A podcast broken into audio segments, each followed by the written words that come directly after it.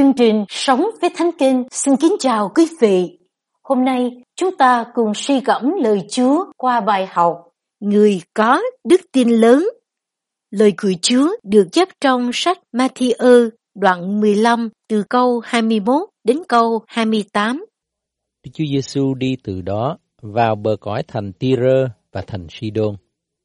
Xảy có một người đàn bà xứ Canaan từ xứ ấy đến mà kêu lên rằng lại Chúa là con cháu vua David, xin thương xót tôi cùng.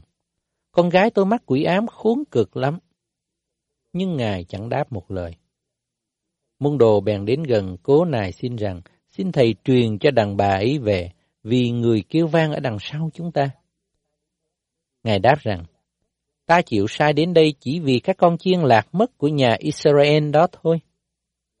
Xong người đàn bà lại gần, lại Ngài mà thưa rằng, lại Chúa, xin Chúa giúp tôi cùng.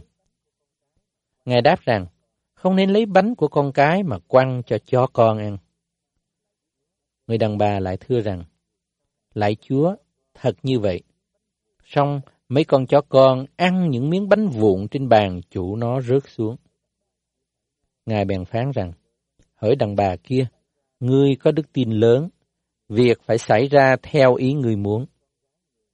Cũng một giờ đó, con gái người liền được lành. Câu cốt suy gẫm trong Matthew đoạn 15 câu 28. Ngài bèn phán rằng, hỡi đàn bà kia, ngươi có đức tin lớn, việc phải xảy ra theo ý ngươi muốn. Cũng một giờ đó, con gái người liền được lành. Chúng ta cùng nhau suy gẫm những câu hỏi sau đây. Chúa Giêsu đi đến đâu và đã gặp ai. Câu chuyện người phụ nữ ngoại bang tìm gặp và cầu xin Chúa cho thấy gì về đức tin của bà. Bạn được nhắc nhở điều gì qua câu chuyện này? Kính thưa quý vị, sau khi dạy dỗ môn đệ về thực trạng con người bề trong để quan tâm gìn giữ tấm lòng, Chúa Giêsu và các môn đệ đi đến địa phận thành Tyre và Sidon thuộc về dân ngoại để vừa tránh sự chống đối, vừa có thời gian chỉ dạy thêm cho các sứ đồ của Ngài. Được chép trong mát đoạn 7 câu 24 và đoạn 9 câu 30-31. Một phụ nữ Canaan đến tìm Chúa và xin Ngài cứu con gái bà mắc quỷ ám khốn cực lắm. Đây là một việc lạ vì dân ngoại vốn có hệ thống tôn giáo thần linh riêng của họ. Câu chuyện cho thấy ba điều đặc biệt lớn lao từ người phụ nữ Canaan này. Thứ nhất, bà có một quyết định lớn lao.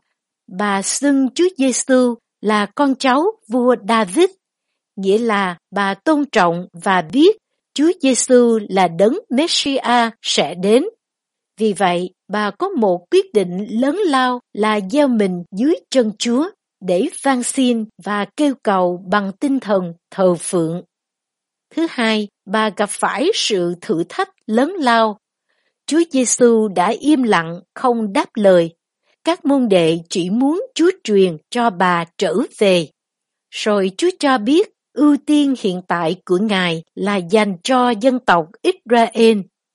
Người phụ nữ này vẫn tiếp tục kêu xin, lại Chúa, xin Chúa giúp tôi cùng Chúa Giêsu muốn khẳng định một lần nữa về thứ tự ưu tiên trong chức vụ của Ngài, nên Ngài phán, không nên lấy bánh của con cái mà quăng cho chó con ăn.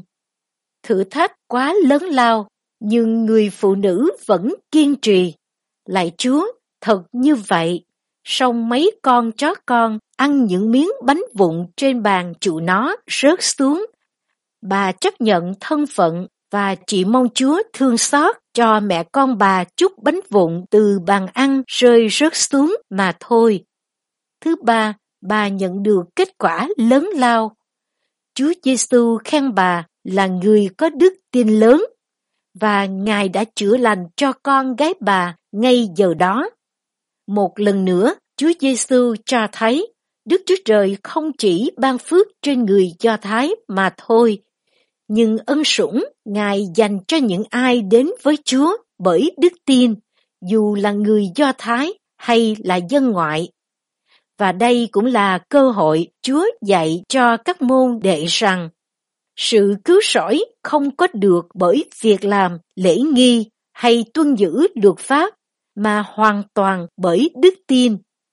Bài học nhắc nhở chúng ta hãy đến với Chúa bởi đức tin và mạnh dạn trình dâng lên Ngài mọi nan đề trong cuộc sống.